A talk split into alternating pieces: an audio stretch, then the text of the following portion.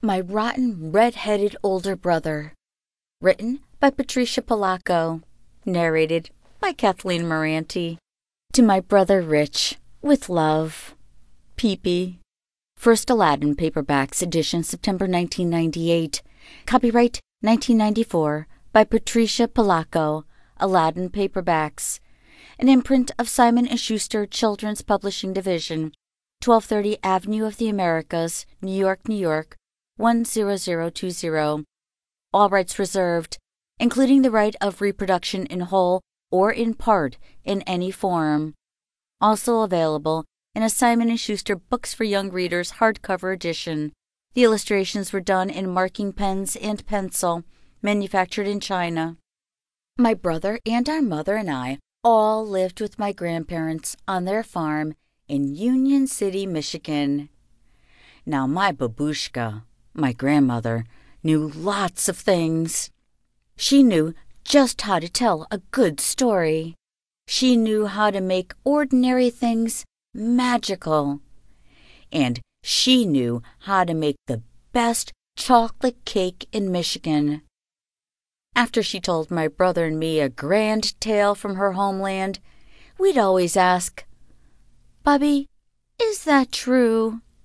She'd answer, Of course it's true, but it may not have happened. Then she'd laugh. I knew that she loved me all right, but I couldn't quite understand how she could even like my older brother Richard. He had orange hair that was like wire. He was covered in freckles and looked like a weasel with glasses. The one thing that my bubby didn't seem to know was how perfectly awful my brother really was. Mind you, he was always nice whenever she was around us. But as soon as she'd leave, he would do something terrible to me and laugh. There were so many things that I couldn't stand about him. The worst was that he was always telling me that he could just do about everything better than I. Bet I can pick more blackberries than you can, he jeered at me one day. No, you can't. Can so. Can not. Can, he whispered. Not, I said louder. Can, he whispered so low that I could hardly hear him. Not, I screamed back. We both picked berries for most of the afternoon. Well, he upped and did it.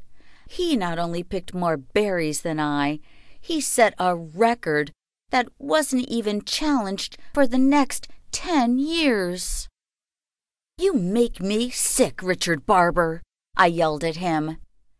Then he smiled that smile that only a rotten, red-headed older brother could smile.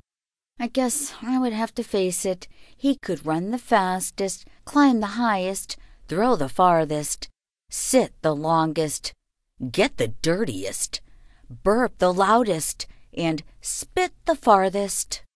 He had no equal, certainly not me. And I'm four years older than you. Always have been, always will be, he sneered.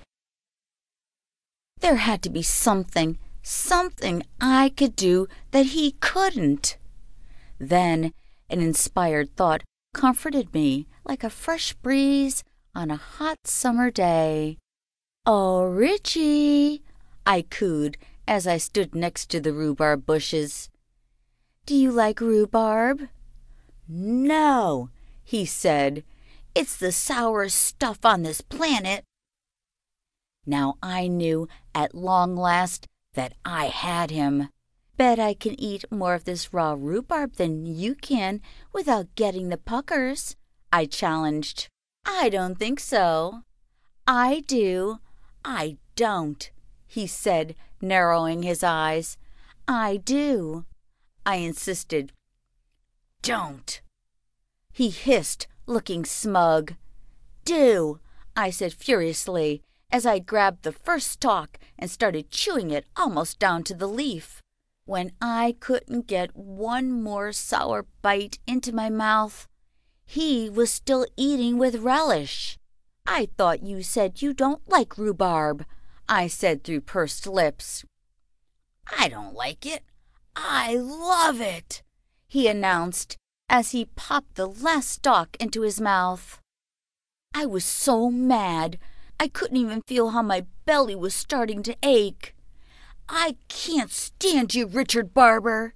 I double dog can't stand you, I screamed as I went into the house to be consoled by my grandmother. Yeah, and I'm four years older than you, too, you little twerp. Always have been and always will be, he called after me. Then he laughed that rotten, red headed older brother laugh.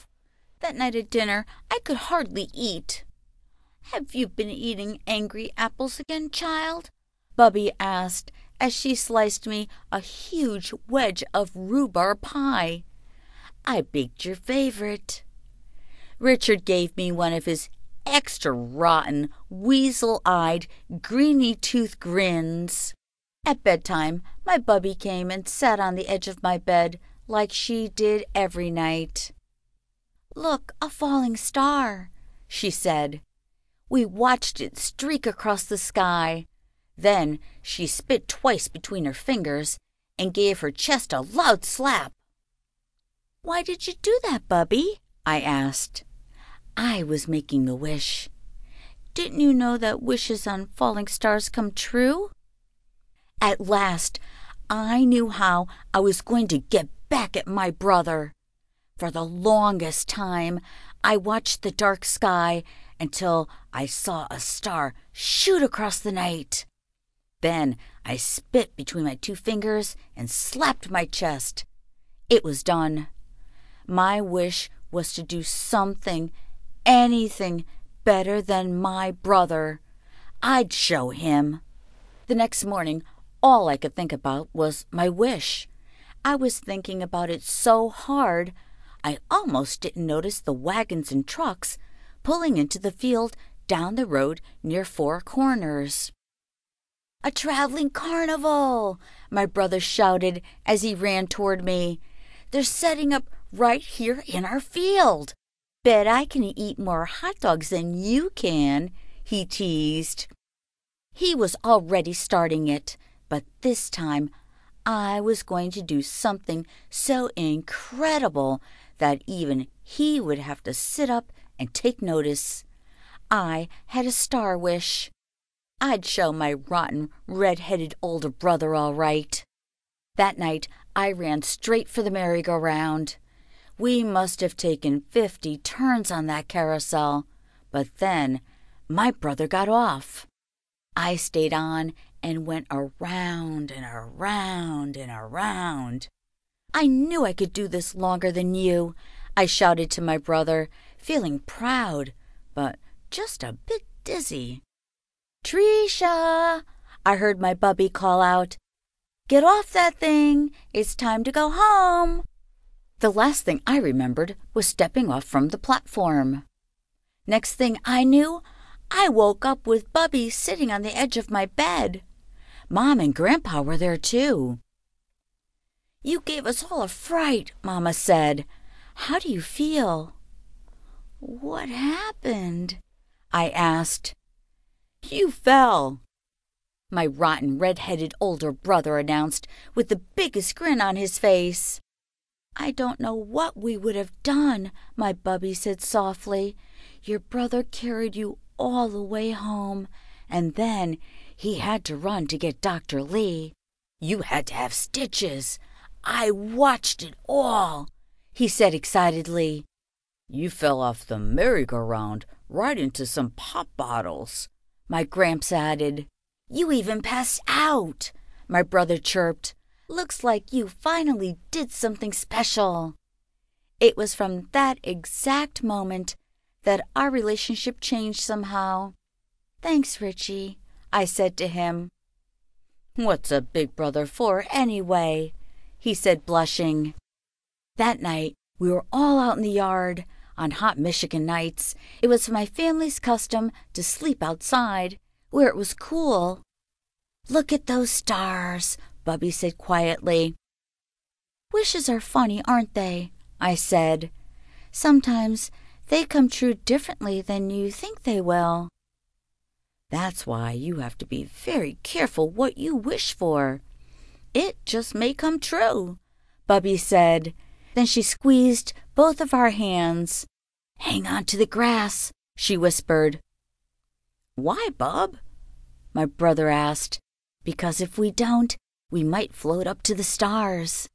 Then she leaned over and kissed us both three times. I kiss your eyes, and I hold both of your hearts in my good keeping. And this night, I thank God that I walk this earth with both of you. Amen. You've just listened to My Rotten Red-Headed Older Brother, written by Patricia Polacco, narrated by Kathleen Moranti.